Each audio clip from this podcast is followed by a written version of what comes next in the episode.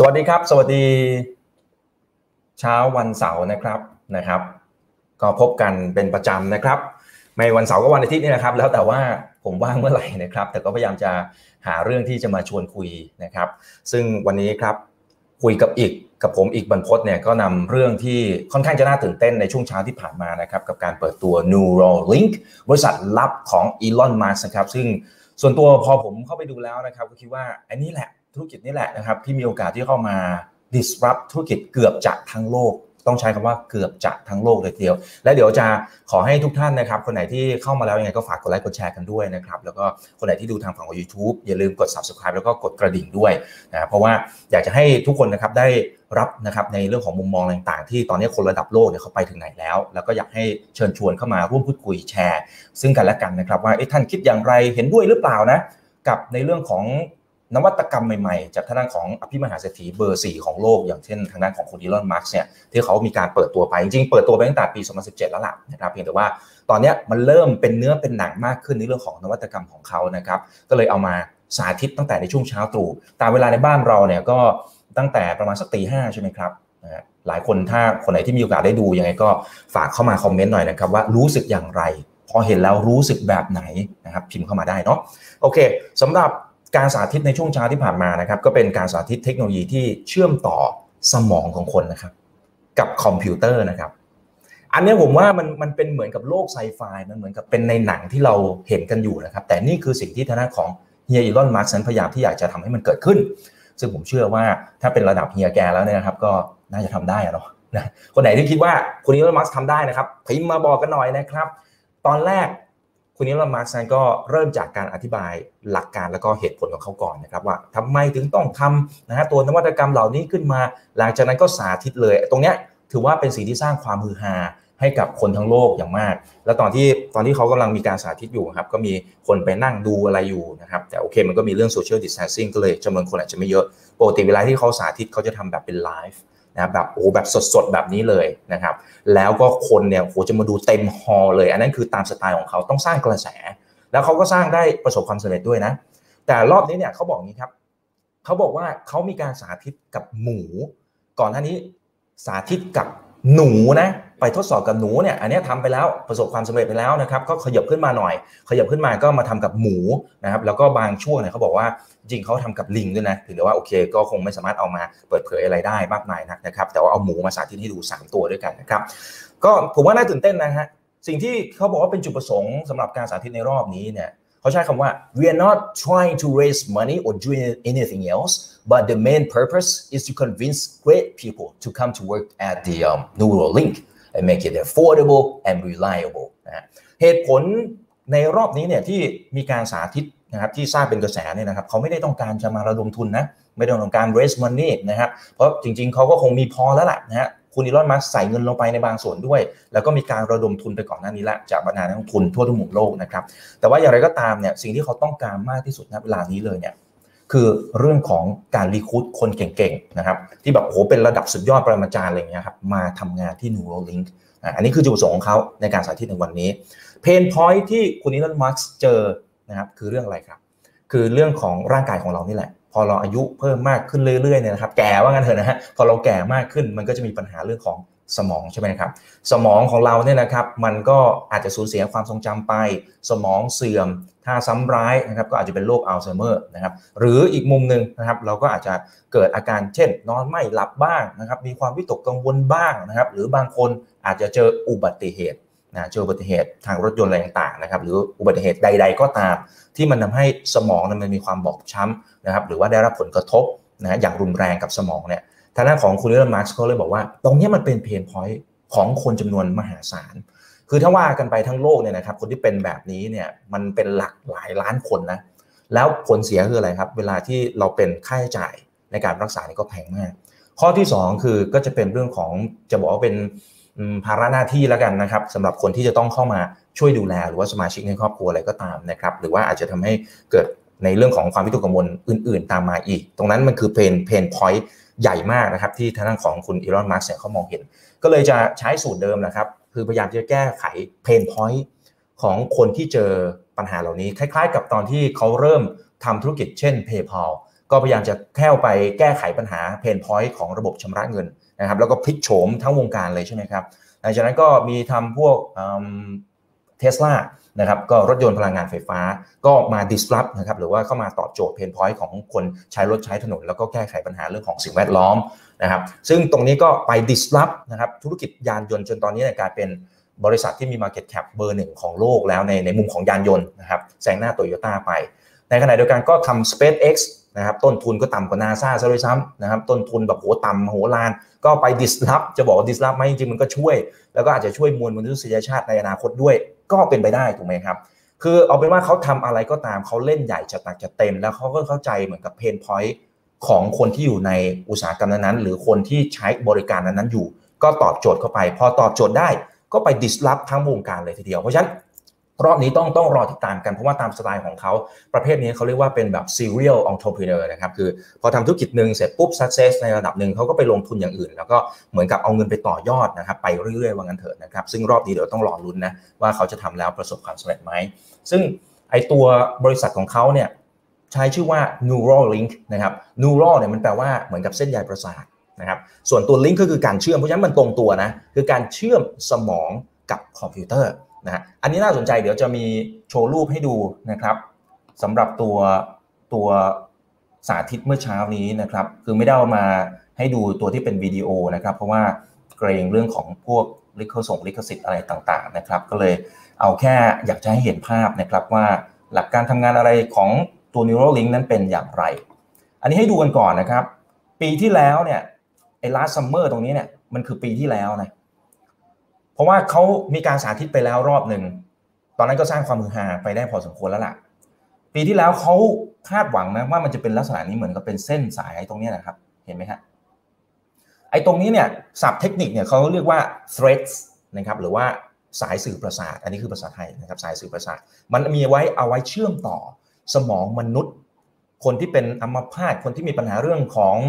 สมองอะไรต่างๆ เชื่อมกับคอมพิวเตอร์นะครับ ซึ่งไอ้ไส้ในตรงเส้นตัวนี้เนี่ยนะครับโหมันแตกย่อยลงไปเยอะเลยนะนะครับมันคือสายใยสื่อประสาทคือลองนึกถึงเส้นประสาทของเราสิครับนะมันจะเป็นโอ้โหแตกแขนงไปแบบเยอะแยะมากมายใช่ไหมครับไอ้ตัวนี้มันจะทำหน้าที่คล้ายๆ กัน มันเป็นสายสื่อประสาทที่เส้นผ่าศูนย์กลางของมันเนี่ยนะครับ จริงๆแล้วมันเล็กมากนะ มันเพียงแค่4ถึง6ไมโครเมตร คือไมโครคือแบบจิ๋วสุด ๆ เลยนะครับ เล็กขนาดไหน คือเล็กกว่าเส้นผมของพวกเราครับ เล็กกว่าเส้นผมของเราอะประมาณ 10 เท่าด้วยกัน และไอตัวเครือข่ายของสายสื่อประสาทของ Neuralink เนี่ยมันจะมีขั้วไฟฟ้าอีกทีหนึ่ง electrodes นะครับสำหรับการที่ส่งสัญญาณนะครับแล้วก็รับสัญญาณประสาทจากสมองเนี่ยมากถึง 3,072 ขั้ว ในสายสื่อประสาทประมาณ 96 เส้นโอ้นี่มันเยอะมากจิ๋วแต่แจ๋วว่างั้นเถอะ ความยืดหยุ่นแล้วก็ไอ้ความบางของไอ้ตัวสายสื่อประสาทตัวนี้มันช่วยได้เยอะครับ ช่วยในการลดความเสี่ยงที่อาจจะเกิดขึ้นกับสมอง เพราะมันต้องเข้าไปฝังอยู่ข้างในใช่ไหมครับ แล้วไอ้ตัวขั้วไฟฟ้าจำนวนมากเหล่านี้เนี่ย มันจะให้ประสิทธิภาพในการรับส่งข้อมูลของสมองของเรากับตัวคอมพิวเตอร์เนี่ย อันเนี้ยจะดีมากนะครับ ทีนี้ประเด็นคืออย่างนี้ครับ ไอไอปีที่แล้วเนี่ยมันคือเส้นยาวๆตรงนี้เนาะนะครับ ซึ่งซึ่งไอตรงนี้เนี่ยนะครับ เขาบอกว่าไปพัฒนามาละปัจจุบัน today คือฝั่งขวา มันเหลือแค่ไอตัวกลมๆครับเห็นไหมฮะไอตัวกลมๆที่ที่อยู่ตรงสมองตรงนี้คนไหนที่เข้ามาแล้วฝากกดไลค์กดแชร์กันด้วยนะครับ YouTube ก็ตอนนี้คนเข้ามาพอสมควรละนะครับฝากกด subscribe แล้วก็กดกระดิ่งด้วยโอเคไอตัวไอตัวที่ยาวๆใหญ่ๆตรงนี้มันจะเหลือแค่นี้ครับเหลือแค่วงกลมตรงนี้แค่นั้นเองนะแล้วไปดูภาพถัดไปนะครับ เดี๋ยวจะให้ดูกันต่อว่าเป็นยังไง มันจะเหลือแค่นี้ครับ แล้วตอนที่เขาสาธิตเดี๋ยวยังไง ถ้าคนมีโอกาสย้อนกลับเข้าไปดูไปดูคลิปแล้วเสิร์ชได้เลยนะครับ Neuralink นะมันจะมีขึ้นตอนนี้เป็นกระแสมากๆเลยนะครับในในโลกโซเชียลเพราะว่าคุณ Elon Musk เล่นใหญ่นะครับพอเล่นใหญ่เสร็จปุ๊บแกก็เหมือนกับว่ามีการเอามาสาธิตกับหมูอะไรต่างๆเนาะไอ้แล้วเขาหยิบไอ้ตัวนี้ขึ้นมาให้เราเห็นด้วยนะครับว่ารูปร่างหน้าตาเนี่ยมันจะเป็นยังไง ซึ่งมันเป็นอย่างนี้เลยนะครับ มันเป็นเหมือนกับถ้าผมจะ อธิบายเปรียบเทียบมันเหมือนกับไอ้ถ่านอะถ่านที่เวลาที่เราใส่ในอุปกรณ์อิเล็กทรอนิกส์อะที่มันเป็นกลมๆอะครับหรือถ่านนาฬิกาอะไรประมาณนั้นนะครับ เล็กแค่นั้นเอง เล็กเท่ากับตัวนิ้วมือของเราเราสามารถจับได้ ขนาดมันเท่านี้เป๊ะเลยนะครับ แต่ว่ามันทรงอุณหภาพทรงในเรื่องของประสิทธิภาพแบบสูงมากๆนะครับ อันนี้คือภาพที่ให้เห็นเนาะนะครับ ทีนี้หลักการของมันคือตรงนี้ครับ คุณอีลอนมาร์กบอกว่าคือถ้าทำแบบ last summer คือปีที่แล้วเนี่ยมันจะยุ่งยากพอสมควรนะครับเพราะมันอาจจะต้องมีการแบบโอ้ผ่าตัดอะไรแล้วมันมีความเสี่ยง อะไรที่มันเกี่ยวข้องกับสมองนะยังไงมันก็มีความเสี่ยงทั้งนั้นแหละนะครับดังนั้นเขาก็เลยเป็นที่มาของการพัฒนาเป็นรูปแบบเวอร์ชันใหม่เมื่อกี้ใช่ไหมครับที่เห็นเป็นวงกลมเล็กๆเนาะนะครับทีนี้หลักการของเขาคือเขาจะมีการผ่าตรงนี้ฮะในภาพเห็นหรือเปล่านะครับผ่ากะโหลกของเราเล็กนิดเดียวนะครับ เล็กนิดเดียว แล้วเขาบอกว่าจะไม่ ไปแตะพวกเส้นเลือดต่างๆ เพราะฉะนั้นเลือดไม่ออกนะครับไอเดียของเขาคืออย่างนั้นนะครับ เลือดจะไม่ออกมันจะไม่กระทบตรงนั้น แล้วเอาไอตัวกลมๆเมื่อกี้เนี่ยไอที่เป็นอุปกรณ์นิวโรลิงเนี่ยเอาไปฝังอยู่ตรงนี้ครับ ไปแปะอยู่ตรงนี้ว่างั้นเถอะแล้วก็ปิดกระโหลกของเราลงไปนะครับ เพราะฉะนั้นเลือดไม่ออกกระโหลกไม่ได้รับผลกระทบกระเทือน เพียงแค่เปลือกของกระโหลกแค่นั้นเองนะครับ แล้วมันก็จะเชื่อมต่อของมันเองนะครับ กับทางด้านของตัวสมองของเรา แล้วก็คอมพิวเตอร์อย่างที่ว่านะครับ ทีนี้ครับ ตัวนี้เนี่ยก็จะเป็นไอเดียของเขาอยู่เหมือนกันนะครับคือหุ่นยนต์เขาไม่ใช่ให้ไม่ได้ให้คุณหมอมาผ่าตัดนะเขาใช้หุ่นยนต์ไอตัวเนี้ยถ้าไปดูในคลิปเนี่ยจะเห็นเลยนะครับมันเป็นหุ่นยนต์ที่แบบเป็นหุ่นยนต์ผ่าตัดเครื่องใหญ่ๆอะนะฮะแล้วความแม่นยำมันสูงมากๆนะครับ แล้วมันสามารถกะได้เลยนะครับว่าอ๋อจะเอาขนาดที่เท่านี้นะครับ จะเอาตำแหน่งตรงนี้เท่านั้นนะครับ แล้วก็ผ่าตรงนี้แหละ เพื่อป้องกันไม่ให้เกิดผลร้ายแรงหรือว่าผลเสียจากการผ่าตัดนะครับอ่าอันนี้อันนี้พอที่จะเห็นภาพนะครับโอเค เดี๋ยวกลับมาที่ตรงนี้ก่อนแล้วกันนะครับ เห็นภาพใช่ไหมครับ คือเขาเหมือนกับเจาะตรงนี้ครับ แล้วก็เอาไอ้เมื่อกี้ไอ้กลมๆเมื่อกี้เอามาแปะแล้วเชื่อมต่อนะครับไอ้ตัวสมองของเรากับคอมพิวเตอร์ หลักการมันประมาณนี้ แล้วความเจ๋งของเขาคือไอเดียของเขาคือ จะใช้เวลาในการผ่าตัด 1 ชั่วโมงครับ เร็วมากนะหชั่วโมง แล้วสมมุติเราไปที่โรงพยาบาลตอนช่วงเช้าใช่ไหมครับ ตอนบ่ายเราสามารถกลับบ้านได้ทันที แล้วใช้ชีวิตได้ปกติเลย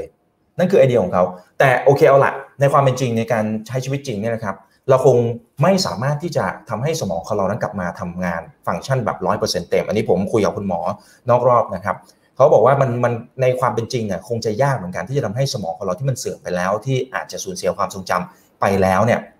ให้มันเหมือนกลับมาร้อยเปอร์เซ็นต์คงจะเป็นไปไม่ได้ แต่ถ้าเป็นลักษณะของการเมนเทนนะครับไม่ให้มันไปแย่ไปมากกว่านั้นเนี่ยโอเค อันนี้อาจจะพอเป็นไปได้ แต่ถ้าเป็นในมุมของคนที่เขาอาจจะเป็นอัมพฤกษ์อัมพาตอะไรต่างๆนะครับแล้วอาจจะได้รับผลกระทบ เช่น บางคนอาจจะเป็นสโตรกนะครับแล้วก็จะมีผลทำให้การเคลื่อนไหวต่างๆเนี่ยมันมันอาจจะได้ไม่ดีเหมือนเดิมเนี่ยครับไอ้ตรงเนี้ย มันช่วยได้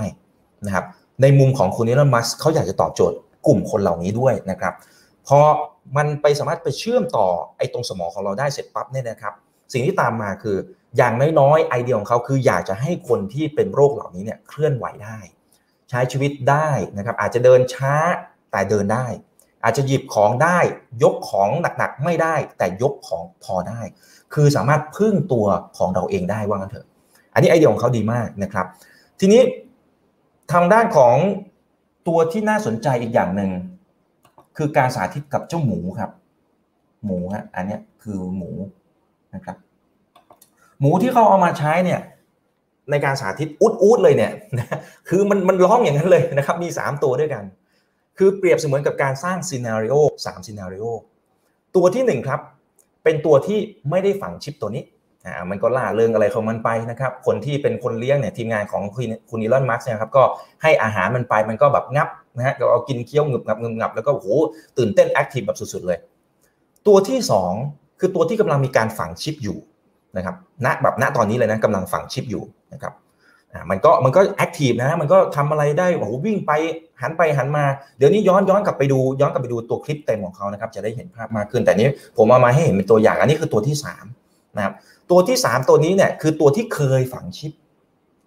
แล้วเอาออกไปแล้วประมาณสัก 2 เดือน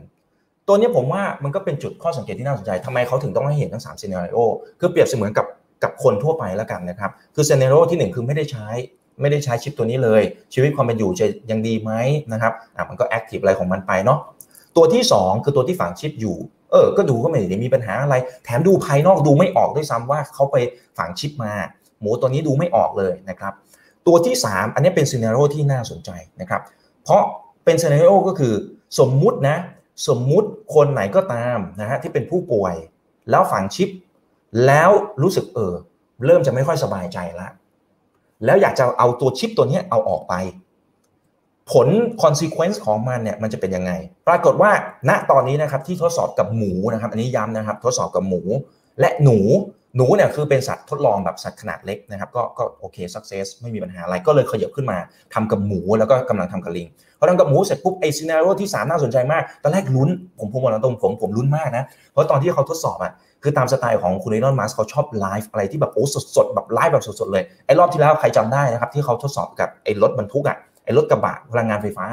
ที่เขาบอกว่าเขาสามารถแบบโอ้กระจกของเขาเจ๋งมากนู่นนี่นั่นเลยครับทำจากวัตถุดิบแบบเจ๋งสุดๆ แล้วเคลื่องก้อนหินเข้าไปหรือทุบอะไรอย่างเงี้ยครับปรากฏว่ากระจกแตกแบบเละเทะเลยใช่ไหมครับเออไอ้รอบนี้เหมือนกัน รอบนี้พอเขากำลังทดสอบแบบไลฟ์ก็ลุ้นอะเฮ้ยไอหมูตัวที่3เนี่ยไอตัวที่มันเคยฝังชิปแล้วเอาออกไปเนี่ยเฮ้ยมันจะเป็นยังไงนะฮะปรากฏว่าครับไอตอนแรกมันก็เหมือนกับมันยังไม่เชื่อมต่อกับไอตัวระบบของเขาอะครับ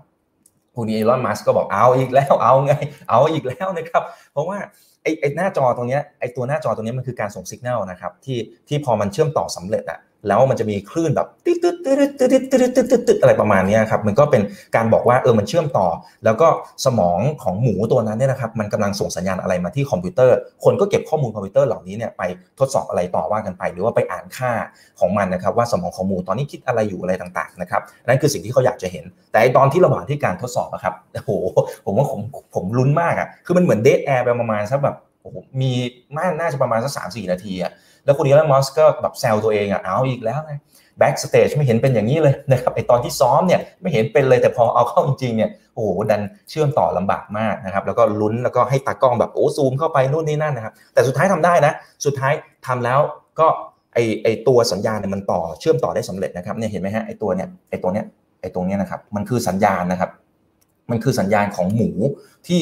ส่งนะครับสมองของหมูที่ส่งออกมานะครับแล้วก็เชื่อมต่อมาที่คอมพิวเตอร์เขาก็เก็บข้อมูลไอ้ตัวเส้นตรงนี้เนี่ยไอ้ตัวเนี้ยซึ่งเราดูไม่ออกหรอกจริง ๆ เราดูไม่ออกหรอกนะครับเพราะเส้นตรงนี้เนี่ยนะครับมันก็จะเป็นค่าอะไรของเขาว่าอะตรงเนี้ยหนาหน่อย ความหมายคืออะไรอะตรงนี้บางหน่อยความหมายคืออะไร แล้วเขาจะไปแปลค่ากันอีกทีหนึ่งนะครับ อันนั้นคือคือหลักการของเขาก็โอ้ตรงเนี้ยคน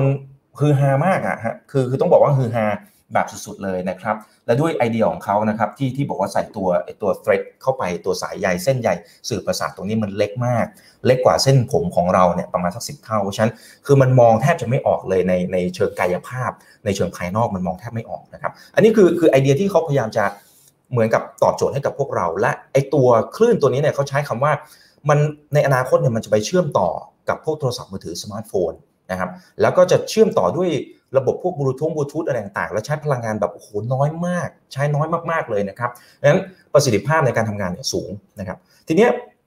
จริง ๆ แล้วเนี่ยทางด้านของคุณอีลอนมัสไม่ใช่คนแรกนะครับที่ที่ทำเทคโนโลยีเหล่านี้หรือว่ากำลังทดลองเทคโนโลยีเหล่านี้นะครับ ในศาสตร์ประเภทนี้นะครับ ถ้าอ้างอิงจากทางด้านของ neurotech reports นะครับ neuro เนี่ยมันก็เกี่ยวข้องกับพวกเส้นประสาทใช่ไหมครับ เทคโนโลยีก็คือเอา เส้นประสาทมาผสมกับเทคโนโลยีเพื่อตอบโจทย์อะไรบางอย่างนะครับ ตัวรายงานตอนนี้บอกว่าไอ้ตัวมูลค่าของการวิจัยและพัฒนา ต้องบอกนะครับว่าการวิจัยและการพัฒนามูลค่าของตลาดเม็ดเงินที่ใส่เข้าไปในแต่ละปีมันเยอะมาก และเพิ่มมากขึ้นเรื่อยๆ ตอนนี้นะครับก็อยู่ที่ประมาณสัก 8,400 ล้านเหรียญนี่คือตัวเลขปีที่แล้วนะครับในขณะที่ปี 2022 เนี่ยมันจะขยับขึ้นมานะครับอยู่ที่ประมาณสัก 13,300 ล้านเหรียญนะครับคิดเป็นเงินไทยก็เท่าไหร่ประมาณ 4 0 0 0 0 ล้านได้ไหมนะครับ อันนี้คือคนหรือว่าบริษัทที่เกี่ยวข้องที่เขากำลังเร่งมืออย่างเต็มที่นะครับในการที่พัฒนาอะไรก็ตามที่มันเกี่ยวข้องกับสมองและพัฒนาเพื่อตอบโจทย์ให้กับคนไข้นะครับ ซึ่งทางด้านของคุยนอนมัสไม่ใช่เจ้าแรก แต่เล่นใหญ่จัดหนักจัดเต็ม เพราะฉะนั้นกระแสข่าวก็โหถาโถมไปที่แกถูกไหมฮะทางด้านของคุณนิลมัสนั้นหลายคนก็อาจจะคิดว่าเฮ้ยเขาคือคนที่บุกเบิกแต่จริงไม่ใช่ แต่เขาอาจจะเป็นคนแรกที่ทำแล้วประสบความสำเร็จในการที่เอาพวกการวิจัยจากหิ่ง ลงมาสู่ห้างเขาอาจจะเป็นคนแรกก็ได้นะครับอันนี้เดี๋ยวรอติดตามกันเพราะว่าปกติเขาจะค่อนข้างจะเป็นคนที่หัวแบบ commercial นะครับแล้วก็หมายว่าในแง่ของการ apply กับชีวิตจริงเนี่ยอันนี้เขาจะทำได้ค่อนข้างจะดีใช่ไหมครับอาจจะดีกว่านักวิทยาศาสตร์นักวิจัยสถาบันอื่นๆซะด้วยซ้ำนะครับอันนี้ก็ก็ว่ากันไปเดี๋ยวต้องรอลุ้น ในช่วงที่ผ่านมานะครับ Neuralink เองก็มีการก่อตั้งตั้งแต่ปี 2017 นะครับจริงๆมาตั้งแต่ 2016 แล้วแหละแต่ว่าเป็นเนื้อเป็นหนังหน่อยคือปี 2017 นะครับแล้วก็คุณอีลอนมัสเองก็มีการใส่เงินเข้าไป ให้กับตัวบริษัทนี้นะครับ100 ล้านเหรียญเพราะฉะนั้นคือทุ่มเทอย่างเต็มที่นะครับต้องเรียนจากนี้ก็มีการระดมเงินทุนนะครับได้มา 2 รอบแล้วนะครับรอบแรกได้ไปประมาณ 27 ล้านเหรียญรอบ 2 39 ล้านเหรียญนะครับเพราะฉะนั้นมันก็เลยเป็นที่มาว่าทำไมคุณอีลอนมัสถึงบอกว่า เขาไม่ได้มาหาตังค์อะเขาไม่ได้มาระดมเงินทุนนะครับ เพียงแต่ต้องการคนเก่งๆมาร่วมด้วยช่วยกันในการพัฒนานะครับ ให้นวัตกรรมเหล่านี้มันเกิดขึ้นมาได้นะครับ แล้วก็มูลค่าของตลาด valuation ของบริษัทนี้ตอนนี้คร่าวๆนะครับ ที่ตีมูลค่ากันอยู่ที่ประมาณสัก 15,000 ล้านบาทด้วยกันนะครับ แต่เอาละตอนนี้มันเป็นในขั้นของการวิจัยไง ถ้าสมมติว่ามันเป็นเนื้อเป็นหนังนะครับแล้วพัฒนาอะไรไปได้ไกลมากกว่านี้ มูลค่าที่เราเห็นไอ้หมื่นห้าพันล้านเนี่ยมันอาจจะไปไกลเป็นแบบโหเป็นหลักล้านล้านก็เป็นได้ใช่ไหมครับเนี่ยเป็นไงเทสลาใช่ไหมครับโอ้ตอนนี้เท่าไหร่อะคือทั้งที่คือผลิตรถได้เป็นแค่หลักหมื่นคันซะด้วยซ้ำนะครับไอ้โตโยต้งโตโยต้าเขาผลิตเป็นแบบโหตั้งแบบหลายสิบล้านคันนะครับแต่ว่ามูลค่า Market Cap ที่ทางด้านของนักลงทุนมาให้คุณค่าในภายหลังเนี่ย พอเห็นสตอรี่แล้วว่าเฮ้ยมันทำได้นะครับได้วต่อยอดไปนู่นไปนี่ทำได้ มูลค่าบริษัทมันก็อาจจะสูงขึ้นในเวลานั้นนะครับ ทีนี้ทีนี้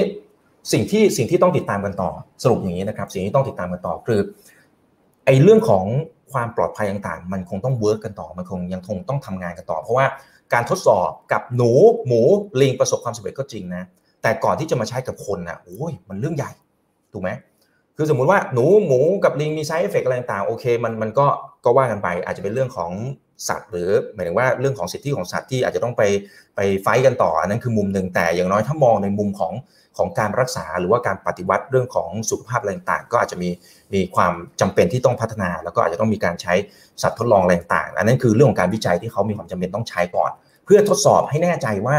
มันไม่มีปัญหา ถ้าไม่มีปัญหาปุ๊บมาทดสอบกับคน ระยะเวลาในการทดสอบเนี่ยนะครับ เบื้องต้นที่ที่เข้าไปอ่าน report อะไรของเขาเนี่ยนะครับ ทางด้านของการวิจัยในภาพรวมทั้งอุตสาหกรรมอาจจะใช้เวลาประมาณสักสิบปี แต่คุณ Elon Musk เขาบอกว่าเขาอยากจะเร่งระยะเวลาเนื่องจากว่าเป็นสตาร์ทอัพต้องทำให้มันเร็วนะครับแล้วต้องการที่จะ disrupt อะไรทุกอย่างนะครับงั้นเขาเล็งไว้นะครับประมาณสักสามถึงห้าปี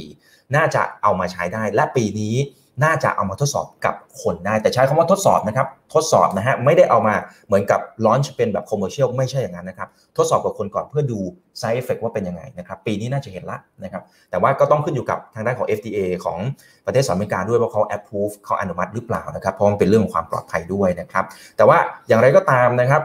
ในเรื่องของระบบณปัจจุบันเนี่ยที่เขาทดสอบกันอยู่นะเป็นระบบรับสัญญาณ นะฮะที่สามารถอ่านสัญญาณได้เมื่อกี้ที่ที่เห็นไหมฮะมันสามารถอ่านสัญญาณได้ แต่ยังไม่สามารถเขียนคำว่าเขียนของเขานะครับ ความหมายของเขาก็จะเป็นลักษณะของการที่ส่งคำสั่งนะครับ เช่น สมมุติว่าคนที่ที่มีปัญหาเรื่องของอมพฤกอมพาตนะครับ ตอนนี้สามารถอ่านสัญญาณได้นะครับ ว่าเนี่ยความคิดตอนนี้เป็นยังไงอารมณ์ตอนนี้เป็นอย่างไรแต่ ยังไม่สามารถบอกได้ว่าเฮ้ยเดินไปตรงนี้สิ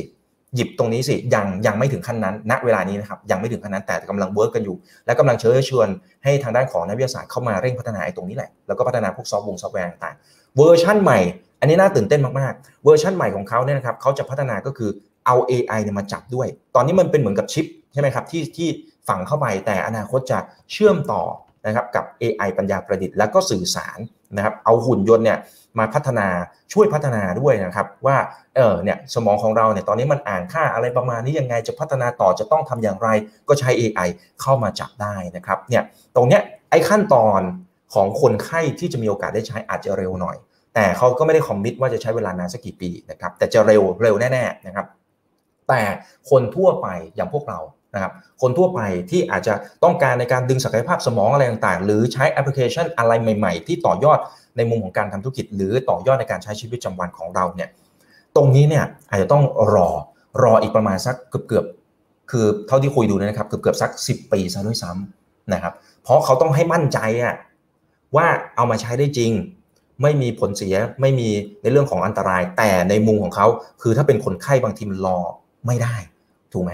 คนไข้คนป่วยรอไม่ได้เพราะฉะนั้นถ้าเป็นไปได้เขาอาจจะต้องเหมือนกับทำ stage สมมติ ทำสักสเกลเต็ม 100เนี่ยมันอาจจะไม่ถึง 100%เต็มขนาดนั้นเนี่ยครับอาจจะต้องพัฒนาเร่งพัฒนาตัวแอปพลิเคชันที่เหมาะกับคนไข้ให้ถึงประมาณสัก 80-90 เราทดลอง เพื่อดูว่าอะไรมันเป็นข้อผิดพลาดต่างๆ ถ้าข้อผิดพลาดอะไรปุ๊บแก้ไขแก้ไขเสร็จปุ๊บก็เอาไปใช้กับคนไข้ก่อนนะครับให้เขาสามารถช่วยเหลือตัวเองได้อันนั้นคือคือมุมหนึ่ง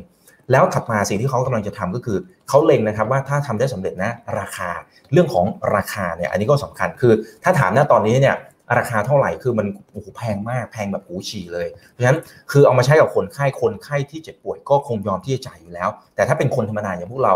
จะซื้ออันนี้มาฝังผมว่าใครกล้าบ้างเอาเอาเอางี้ดีกว่าลองคอมเมนต์เข้ามาใครกล้าบ้างนะนะครับแล้วลองจ่ายเป็นแบบแบบหลักหลายหลายแสนเนี่ยเราเรายอมจ่ายหรือเปล่าใช่ไหมอ่าทีเนี้ยมันก็เป็นประเด็นหนึ่งแต่ เป้าหมายของเขาคือเขาอยากจะทำให้ราคาตัวนี้เนี่ยมันเหลือ 1,000 เหรียญนะครับก็ประมาณสัก30,000 บาทนะครับก็ก็ต้องรอดูนะครับว่าสามารถทำได้ไหมนะฮะทีนี้ไอ้ตรงนี้เนี่ยผมเล่านิดนึงไอ้ตรงนี้เนี่ยมันจะเป็นสิ่งที่จะมาปฏิวัติ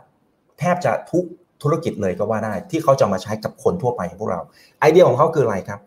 ใช้ AI ยังไม่พอนะสิ่งที่เขากำลังจะทำต่อนะครับ คือเขาจะใช้ฟังก์ชันที่เรียกว่า save and replay memories นะฮะความหมายคืออะไรคือความทรงจำของเราเนี่ยลองลองนึกภาพอย่างนี้นะครับ สมมติว่าตอนที่เราเป็นสมัยเด็ก ๆ ตอนอายุขวบสองขวบอะเราจำอะไรได้ปะ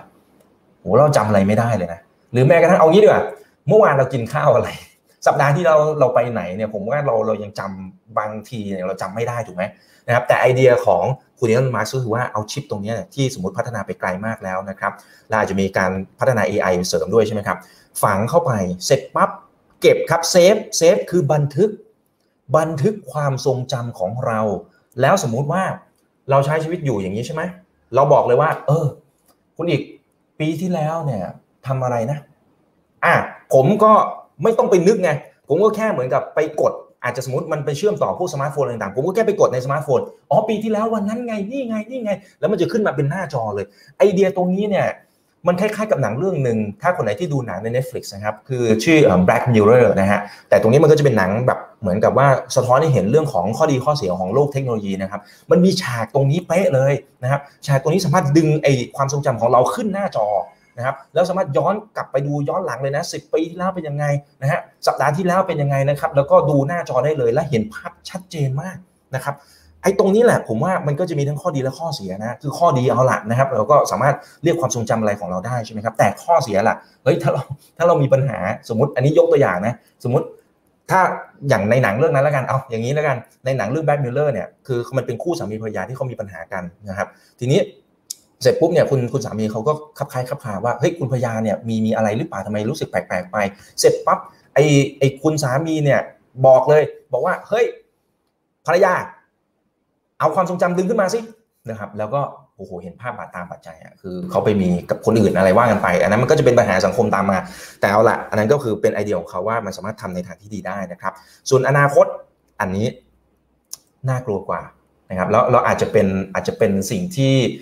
โลกไซไฟนะครับในหนังที่เราเคยเห็นนะแล้วก็มีหนังเรื่องหนึ่งผมจำไม่ได้มันมีเรื่องหนึ่งอะที่เขาบอกว่า you could potentially download the memories into the robot นะครับความหมายคืออะไรครับ คือเราสามารถดาวน์โหลดไอ้ memory เมื่อกี้ครับ memory ของเรานะ ไปถ่ายทอดโอนความทรงจำของเราไปให้กับ robot หุ่นยนต์ เฮ้ยอย่างนี้แปลว่าคนเราจะเป็นอมตะหรือเปล่า คือแทนที่สมมติเราเป็นมหาเศรษฐีใช่ไหมนะครับเราก็ดาวน์โหลดเมมโมรีความทรงจำทุกอย่างนะครับไปถ่ายทอดให้กับหุ่นยนต์แล้วหุ่นยนต์ตัวนี้คือเป็นตัวแทนเราอย่างนี้เหรอ เป็นอย่างนี้เหรอ เฮ้ยเอาอย่างนี้จริง ๆ เหรอ คือก็ไม่รู้นะ แต่แต่ประเด็นคือมันมีหนังเรื่องนึงจำไม่ได้ละ คือ ข้อเสียอย่างหนึ่งคือมันไม่สามารถที่จะโอนเรื่องของจิตวิญญาณโซไปได้ แต่ว่าความทรงจำมันไปได้ ความสามารถทักษะมันไปได้ แต่เฮ้ยถ้ามันไปอย่างนั้นจริงๆเฮ้ยมันโอเคเหรออันนี้ไม่แน่ใจนะ ไม่แน่ใจ อันนี้แสดงความที่เห็นกันได้นะ ส่วนตัวผมไม่แน่ใจโอเค สรุปคืออย่างนี้ครับ แต่อยากจะให้ชวนคิด อยากจะให้ชวนคิดและอยากจะให้คอมเมนต์เข้ามาเยอะๆเลยนะครับว่าว่าเป็นยังไง คือผมว่าสิ่งที่เขากำลังจะทำเนี่ย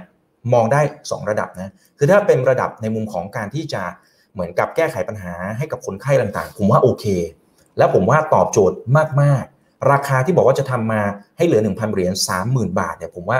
หลายคนน่าจะยอมจ่ายนะนะครับเพราะอย่าลืมถ้าสมมติว่าคนเราเนี่ยถ้าสมมติเราสามารถช่วยเหลือตัวเองได้อีกครั้งหนึ่งเนี่ยตรงนี้ต่างหากละ่ะ คือสิ่งที่จะสามารถเหมือนกับว่าคนก็ยอมจ่ายแล้วก็เหมือนกับโอ้โหคือมันตอบโจทย์เรื่องของคุณภาพชีวิตของทั้งคนไข้และคนรอบข้างได้เยอะมากๆเพราะฉะนั้นตรงนี้ยกนิ้วให้ และน่าจะสามารถมาดิสลอฟแบบโอ้วงการทางการแพทย์เยอะเลยยกระดับขีดความสามารถในการแข่งขันนะครับให้กับวงการทางการแพทย์ให้กับโรงพยาบาลได้เยอะมากๆ คุณหมอเองเออโดนดิสลอฟหรือเปล่า ในมุมนี้ถ้าเป็นถ้าเป็นเหมือนกับโรคสิ่งเหล่านี้เนี่ย คุณหมอเองก็ต้องขยบไปเหมือนกันใช่ไหมครับ ก็อาจจะต้องขยบไปเหมือนกับว่าเป็นตัวที่ไปคุมหุ่นยนต์อีกทีหนึ่งอะอันนั้นก็ว่ากันไปนะครับ แต่ว่าโรคสมองมันมีเยอะใช่ไหมครับ เพราะฉะนั้นคุณหมอโรคสมองเองเก่งมากๆนะครับ ก็ยังไงก็ก็ยังเป็นผู้เชี่ยวชาญได้อยู่นะครับ แต่ว่าอยากจะชวนคิดนิดหนึ่งว่า ถ้าสมมติเขาคิดต่อไปนู่นเลยนะครับที่มันสามารถเหมือนกับเก็บ save and download the memories นะครับแล้วก็สามารถ transfer to robot นะครับคือสามารถบันทึกความทรงจำ แล้วจะ replay จะเอากลับมา play เมื่อไหร่ก็ได้นะครับ แล้วถึงขั้นไปโอนให้กับหุ่นยนต์เนี่ย อะไรจะเกิดขึ้น กล้องวิดีโอมันจะยังมีอยู่ไหม โทรศัพท์มือถือที่เราถ่ายโน่นนี่นั่น มีอยู่หรือเปล่า สมาร์ทโฟนมีไหม กล้อง VR ที่เฮีย Mark Zuckerberg กำลังทดสอบอยู่จำเป็นหรือเปล่า เออ อันเนี้ยช่างภาพถ้ามองถ้ามองเป็นแบบใกล้ชิดกับพวกเราหน่อยช่างภาพยังมีอาชีพอยู่ไหม อันนี้ไม่แน่ใจ คนไหนที่ที่คิดว่านะครับธุรกิจอะไรบ้างที่กำลังจะถูกดิสลอฟถูกเขย่า จากเทคโนโลยีตัวนี้ถ้าเขาทำได้สำเร็จใน5ปี 10 ปีว่ากันไป ลองพิมพ์แสดงความคิดเห็นหน่อยนะครับ อันนี้แค่ลองลิสต์เข้ามาคร่าวๆนะครับนะครับว่าว่าน่าจะมีได้รับผลกระทบไปไม่มากก็น้อยนะครับ อีกมุมหนึ่งถ้ามองแบบสุดโต่งเลย ธุรกิจที่เกี่ยวข้องกับความตาย มีอยู่หรือเปล่าก็ในเมื่อเราไม่ตายอะใช่ไหมครับเอออันนี้อันนี้แค่มุมหนึ่งนะครับ หรือในท้ายที่สุดที่ฝากไว้ให้คิดแล้วกัน ก่อนหน้านี้พอเราสามารถตายได้นะครับคือหมายว่าเราใช้ชีวิต 80 ปี 90 ปีแล้วไปสุดท้ายวันใดวันหนึ่งอะเราก็ต้องเสียชีวิตไปใช่ไหมครับ เพราะฉะนั้นในช่วงที่เหลือของชีวิตเราจะเหมือนกับเราจะทบทวนอะว่าเออเราเรารู้สึกเราเห็นคุณค่าของการมีชีวิตอยู่ เราก็จะบอกคนรุ่นหลังนะครับ บอกคนรุ่นหลังว่าเฮ้ยคุณต้องใช้ชีวิตกันอย่างแบบ ให้มีคุณค่านะ เต็มที่นะ แต่นั่นเพราะว่าเรารู้ว่าวันใดวันหนึ่ง เราจะเสียชีวิต แต่ถ้าสมมติมันเป็นกรณีนี้จริงที่มันสามารถโอนไปที่หุ่นยนต์ได้จริง ๆ เราอาจจะไม่ตายใช่ไหมครับ คุณค่าของการที่เรามองเห็นคุณค่าของการมีชีวิตอยู่ เราจะยัง appreciate เราจะยังคงชื่นชมอยู่หรือเปล่า ก็ฝากไว้ประมาณเท่านี้นะครับนะฮะเดี๋ยวทักทายนิดๆหน่อยๆนะครับ คุณวีระบอกว่าแก้อัลไซเมอร์ระดับต้นๆได้ไหมนะ อันนี้อันนี้ผมไม่แน่ใจในในเชิงการแพทย์ละกันเอางี้ดีกว่า ไม่แน่ใจในเชิงการแพทย์แต่ว่าไอเดียของเขาคืออย่างน้อยๆเมนเทนส่วนที่เหลือ นะครับให้มันได้นะครับคุณใหม่บอกว่าไม่ต่างอะไรจากไซบอร์กตายไปแล้วก็อัปโหลดข้อมูลใหม่ ใช่จำหนังเรื่องนี้ได้ไหมถ้าถ้ายังไงก็บอกผมหน่อยแล้วกันนะครับ พิมพ์คอมเมนต์เข้ามานะครับโอเค ก็ขอบคุณมากนะครับ คุณภูดิตบอกว่าเคยดูตอนนี้อยู่นะครับตอก็น่ากลัวหมายถึงเรื่อง Black Mirror ใช่ไหมครับโอเคใช่ครับ คนไหนที่ไม่เคยดูลองไปดูนะครับ แล้วก็เข้ามาแสดงความคิดเห็นกัน แต่ที่แน่ๆยังไงถ้าตอบโจทย์ทางด้านของคนไข้ก็ก็น่าจะดีแต่เรื่องของคุณค่าของชีวิต เราจะยังคงมีอยู่ไหมก็ฝากเป็นข้อคิด นะครับแล้วก็เข้ามาคอมเมนต์กันได้นะครับเอาละครับสำหรับวันนี้ก็ประมาณนี้ก่อนแล้วกันนะครับ อย่าลืมนะครับว่าเริ่มต้นวันนี้ดีที่สุดครับ ขอให้ท่านโชคดีและขอให้มีอิสรภาพในการใช้ชีวิต ครั้งหน้าจะเป็นเรื่องไหนเดี๋ยวรอติดตามชมกัน นี่คือคุยกับอีกกับผมอีกบรรพธนาเพิ่มสุขครับ ลากันไปก่อนครับ สวัสดีครับ